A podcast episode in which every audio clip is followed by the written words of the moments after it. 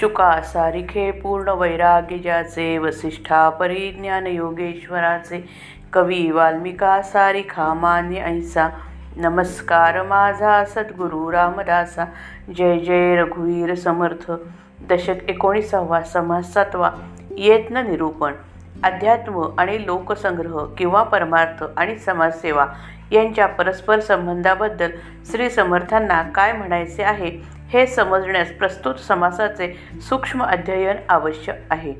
साऱ्या माणसांचे वर्ग फक्त दोन. एक अ एक अज्ञानी माणसांचा आणि दोन आत्मज्ञानी माणसांचा. अज्ञानी अज्ञानी माणसांचे वर्ग फक्त दोन. एक वासना तृप्त करण्यासाठी धडपडणाऱ्या बद्धांचा आणि दोन वासना नाहीशी करण्यासाठी धडपडणाऱ्या मुमुक्षांचा व साधकांचा. साधकांचे वर्ग दोन. एक समुदायांचा हव्यास असणारे आणि दोन समुदायाचा हव्यास नसणारे. प्रत्येक साधकाचे एकच ध्येय असते सिद्ध बन सिद्ध बनणे ज्ञानी होणे परमात्मा स्वरूप बनणे हेच ते ध्येय होय. प्रत्येक ज्ञानी किंवा सिद्ध पुरुष अत्यंत वासनारहित निरहंकारी समत्व बुद्धीचा आणि दयावंत असतो. त्याच्या हातून लोककल्याण घडतेच घडते. या मिथ्या जगात केवळ अज्ञानाने आसक्त होऊन नाना प्रकारची दुःखे भोगणाऱ्या जीवांबद्दल ज्ञानीपुरुषाला करुणा येते. त्या करुणेच्या पोटी तो जीवांच्यावर अनुग्रह करतो. त्याच्या स्वतःच्या ठिकाणी कर्तेपणाचा अभिमान नसतो. कर्म कर्माची व कर्मफलांची आसक्ती नसते आणि कीर्तीची व मनाची माफ करा मानाची यत्किंचित हाव नसते. पण ज्या देहबुद्धीमुळे अज्ञानी जीव दुःख भोगतात ती कमी करण्याचा व अखेर नाहीशी करण्याचा मार्ग ज्ञानी पुरुष सतत दाखवित राहतात. ज्ञानीपुरुषाचा जगाला हाच उपयोग असून त्याच्या हातून हमखास घडणारे लोककल्याण ते हेच होय. प्रत्यक्ष जीवनात स्वार्थाच्या रूपाने माणसाची देहबुद्धी प्रकट होते. म्हणून ज्ञानी पुरुष स्वार्थी माणसांना निस्वार्थी बनवण्याची खटपट करतो. निस्वार्थी बनण्याचे दोन मार्ग आहेत. एक प्रेमाचा मार्ग आणि दोन विचाराचा मार्ग. या दोन मार्गांना अनुसरून साधकांचे देखील दोन प्रकार दिसतात. एक प्रेमप्रधान साधक आणि दोन विचारप्रधान साधक. हे साधक जेव्हा सिद्ध बनतात तेव्हा त्यांच्यामध्ये हा भेद थोड्याफार फरकाने नजरेस पडतो. वास्तविक ज्ञानी पुरुष स्वतः कृतार्थ असतो त्याचे साध्य त्याच्या पदरात पडलेले असते. तो केवळ प्रारब्धाच्या तंत्राने वागत राहतो. ज्ञानी आणि अज्ञानी यांच्या बाह्य स्वरूपामध्ये काही फरक नसतो. त्यांच्या अंतरंगामध्ये मात्र विलक्षण फरक आढळतो. हा फरक सांभाळून किंवा झाकून ठेवून ज्ञानी पुरुषाला अज्ञानी माणसांना मार्गदर्शन करावे लागते. प्रेमप्रधान ज्ञानी प्रपंचामध्ये आसक्ती असलेल्या अज्ञानी माणसांच्या जीवनात मोकळेपणाने मिसळतो. परंतु त्यांची प्रपंचावरील श्रद्धा भंगणार नाही ते अधिकाधिक निस्वार्थी व विशाल वृत्तीने बनत जातील असेच आपले आचरण व भाषण ठेवतो. विचारप्रधान ज्ञानी एकांतप्रिय असतो गंभीर प्रकृतीचा असतो. अज्ञानी माणसांमध्ये तो फारसा मिसळत नाही. तरी पण ग्रंथलेखन संभाषण आणि ज्ञानोपदेश यांच्याद्वारा त्याचे मार्गदर्शन चालू असते. श्री समर्थांचा कटाक्ष असा दिसतो की ज्ञानी पुरुषाच्या ठिकाणी प्रेम आणि विचार या दोन्हीचे समतोल मिश्रण असलेले उत्तम होय.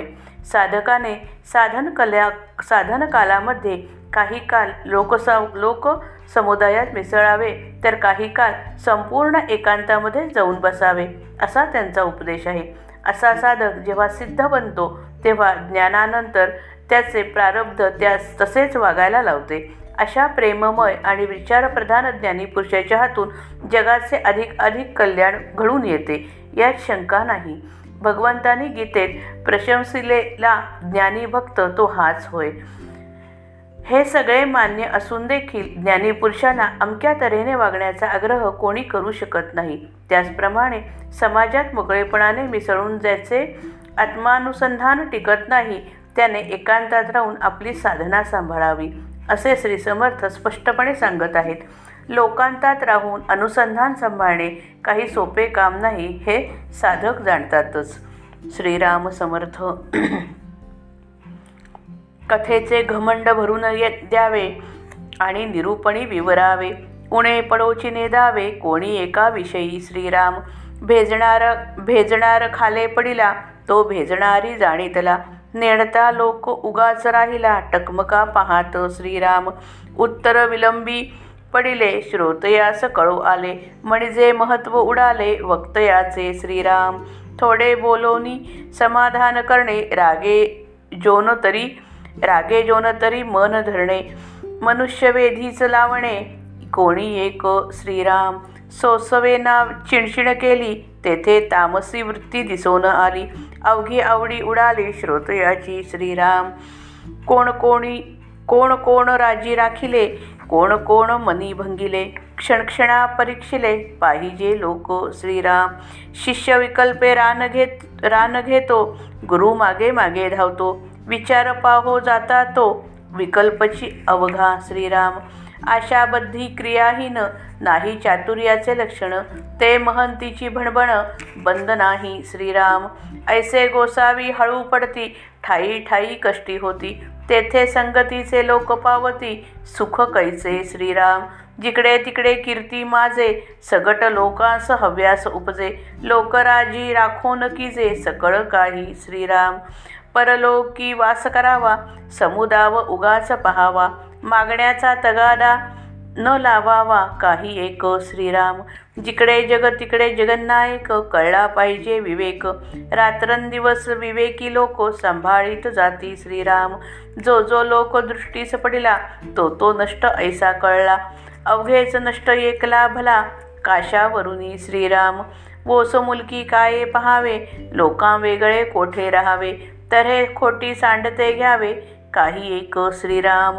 तस्मात लौकिकी वर्तता नये त्यास महंती कामा नये. परत्र साधनाचा उपाय श्रवण करून असावे श्रीराम. आपणासी बरे पोहता नये. लोक बुडवावयाचे कोण आर्य? कोण कार्य? गोडी आवडी वायो वाया जाये. विकल्पची अवघा श्रीराम.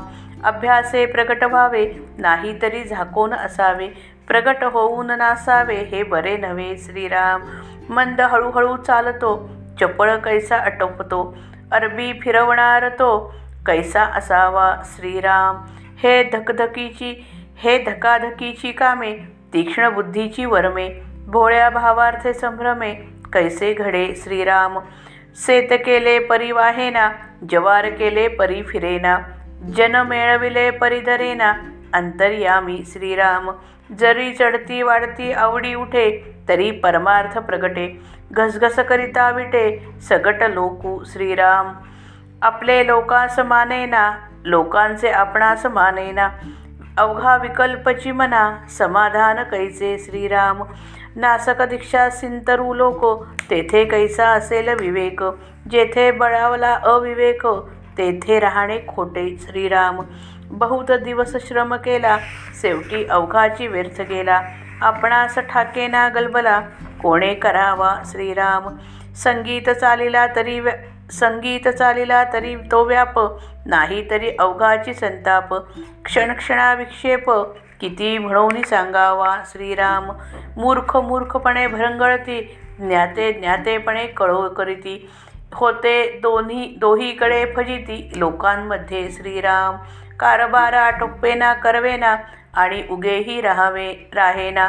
या कारणे सकळ जना काय म्हणावे? श्रीराम नासक उपाधीस सोडावे वयसार्थकी घालावे परिभ्रमणे कंठावे कोठे तरी श्रीराम. परिभ्रमण करीना दुसऱ्याचे काहीच सोसीना. तरी मग उदंड यातना विकल्पाची श्रीराम. आता हे आपणाची पासी बरे विचारावे आपणासी. अनुकूळ पडेल तैसी वर्तणूक करावी श्रीराम. नवीन लोकसमूह निर्माण करणाऱ्या समाजनेत्याने कसे कसे वागावे? लोक कसे आपलेसे करून घ्यावे याचे प्रथम वर्णन करतात. महंताने धडाक्याने भगवंताची कथा करावी आणि सा सारे वातावरण कथेने भरून टाकावे. पण त्याचबरोबर निरूपणामध्ये अध्यात्माचे विवेचन असावे. यापैकी कशातही उणीव पडू देऊ नये. एखादा करामतीचा खेळ दाखवणार दाखवणारा जर खाली पडला तर तो कुठे चुकला म्हणून पडला हे करामती माणसाच्याच लक्षात येते. अजाणते लोक उगीच टकमका पाहत राहतात. त्याचप्रमाणे श्रोत्याने वक्त्याला एखादा प्रश्न विचारला आणि त्याचे उत्तर देण्यास वक्त्याला वेळ लागला वक्त्याला चटकन उत्तर सुचत नाही. ही गोष्ट श्रोत्यांच्या ध्यानात आली तर मग श्रोते वक्त्याची किंमत ओळखतात आणि तसे झाले की वक्त्याचे महत्त्व उडून जाते. महंताने थोडे बोलून समाधान करावे. राग आला तरी तो दाबून श्रोत्यांचे मन दुखवू नये. प्रत्येक माणसाला आपल्याकडे आकर्षित करून घ्यावे. श्रोत्यांचे वागणे सहन न होऊन महंताने जर चिडचिड केली तर त्याची तामसवृत्ती दिसून येते. मग त्याच्यावर असलेले श्रोत्यांचे प्रेम उडून जाते. आपल्यावर कोण प्रसन्न आहेत? आपण कोणाचा मनोभंग केला आहे? आपण कोणा कोणाचे मन दुखवले आहे? हे वारंवार लोकांची परीक्षा बघ करून बघावे. समजा एक शिष्य आहे तो भलत्याच शंका काढतो आणि विकल्पांच्या आडरानात शिरतो. त्याची समजूत घडण्यासाठी त्याचा गुरु त्याची अर्जवे करीत त्याच्यामागे धावतो. गुरु शिष्यांचा असा हा असा प्रकार जेथे आहे तेथे दोघेही संदेहाच्या चक्रात अडकलेले आहेत असे समजावे.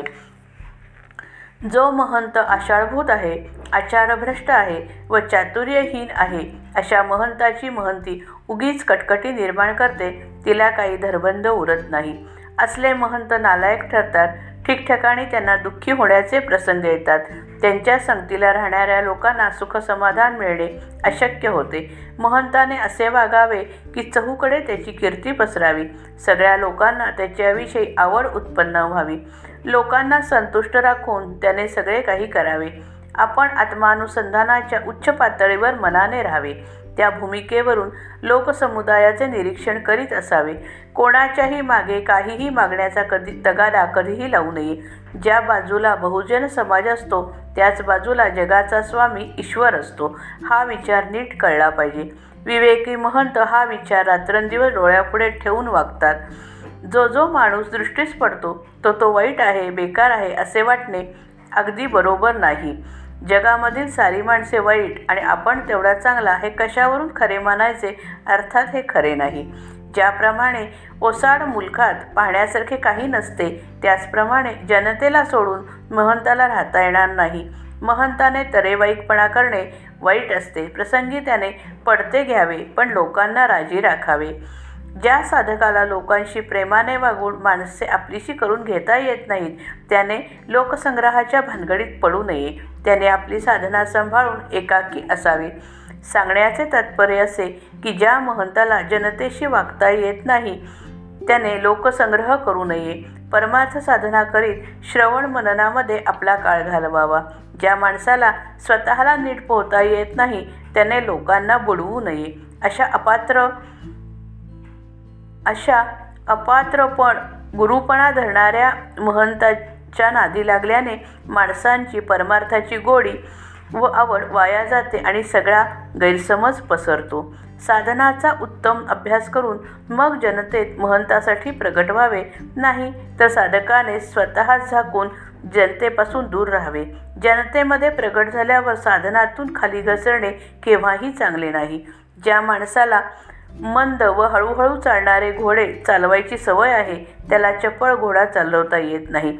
अरबी घोडा फार मोठा अरबी घोडा मोठा चपळ व हुशार असतो. त्यावर स्वार होणारा माणूस देखील तसा चपळ व हुशार असावा लागतो. कोणाची कटकट नाही. परिस्थिती अनुकूल आहे. प्रकृती चांगली आहे. असे असताना आपली परमार्थ साधना चालवणे मोठे कठीण नाही. परंतु जनतेच्या आखाड्यात उतरल्यावर नाना प्रकारची झेंगटे मागे लागतात. त्यांच्या गुंताड्यात आपले स्वरूपा स्वरूपानुसंधान टिकवणे मोठे शक्तीचे काम आहे.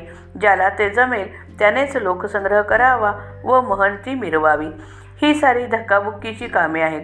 ती पार पाडण्यास मोठी तीक्ष्ण बुद्धी लागते. अशा तीक्ष्ण बुद्धीने वर्म ओळखून ती करावी लागतात.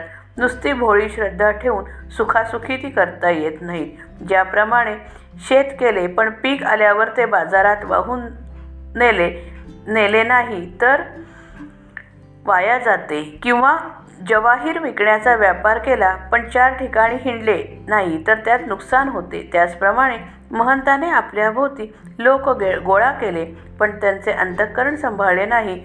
तर त्याची महंती फसते त्याची फजिती होते.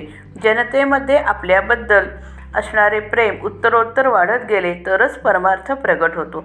अशा महंताच्या प्रयत्नाला यश येऊन लोक परमार्थ आचरू लागतात. आपण आणि जनता यांच्यामध्ये संघर्ष निर्माण केला तर सगळे लोक त्या महंताला विटतात. तो त्यांना नकोसा होतो. ज्या महंतांचे लोकांना पटत नाही व पसंत पडत नाही आणि ज्या लोकांचे ज्या महंताला पटत नाही व पसंत पडत नाही अशा ठिकाणी दोघांच्या मनात संशय व गैरसमज असतात. तेथे दोघांनाही समाधान नसते. ज्या ठिकाणी गुरुचा आचार विचार आणि साधना बिघडलेली असते त्याचप्रमाणे त्याच्या भोवती गोळा होणारे अनुयायी जेथे लबाड फसवे असतात तेथे विवेक आढळणे शक्य नसते. असा अविवेकच जेथे राज्य करतो ते रा तेथे राहणे चांगले नाही. समजा एखाद्या महंताने पुष्कळ दिवस कष्ट सोसले आणि चांगला लोकसमूह निर्माण केला. त्या समूहामधील सर्वांना संतुष्ट राखणे त्यांचे अंतःकरण सांभाळणे अवश्य असते. ते जर केले नाही तर समूह विस्कटतो आणि शेवटी सारे श्रम वाया जातात. जनतेची उपाधी आणि गडबड जर आपल्याला झेपत नसेल तर त्याची जबाबदारी प्रथमपासूनच आपण घेऊ नये लोकसंग्रहाचे रहस्य असे आहे की समूह संघर्षरहित आणि सुरळीत चालला तर जो व्याप होतो त्यास मनाचा त्यास मनास ताप होत नाही. पण तोच जर बिघडून संघर्ष निर्माण झाला तर तो संताप होतो. त्याने मनास क्लेश होतात. समूह जीवनात पदोपदी पुष्कळ अडचणी व गैरसमज निर्माण होतात. त्या सर्वांचे वर्णन करणे कसे शक्य आहे? समूहातील मूर्ख माणसे मूर्खपणाने भलतेच वागतात समूहातील शहाणी माणसे शहाणपणाच्या अभिमानाचे आपसात अभिमानाने आपसात भांडतात. समूहाचा पुढारी महंत दोन्हीकडून कात्रीत सापडतो. लोकांमध्ये त्याची दोन्ही बाजूने फजिती होते. कारभार किंवा व्याप झेपत नाही आवरत नाही व करवत नाही. पण असे दिसून स्वस्थही बसवत नाही. अशा माणसांना म्हणायचे तरी काय? आधी जनतेला आपल्या बाजूला वळवणे कठीण पण जनता वळल्यावर तिला स्थिरपणे सांभाळणे त्याहून कठीण असते. ज्यास हे दोन्ही साधत नाही व झेपत नाही त्याने लोकांच्या भानगडीत पडू नये. नाश पावणारी उपाधी बाजूस सारावी. परमार्थ साधना करून आपले वय सार्थकी लावावे आणि देशामध्ये परिभ्रमण करीत आपले जीवन कोठेतरी घालवावे. जो महंत परिभ्रमण करीत नाही दुसऱ्यांसाठी काही झीज सोसत नाही त्याला संशयाच्या देहबुद्धीच्या या फार यातना सोसाव्या लागतात. त्याची देहबुद्धी बळकट राहिल्याने अनेक प्रकारच्या मानसिक संघर्षांनी तो हैराण होतो. आता हे सगळे आपल्यावरच अवलंबून आहे. आपणच आपल्याशी याचा विचार करावा आणि जे योग्य व अनुकूल वाटेल त्याप्रमाणे वर्तन करावे. जय जय रघुवीर समर्थ.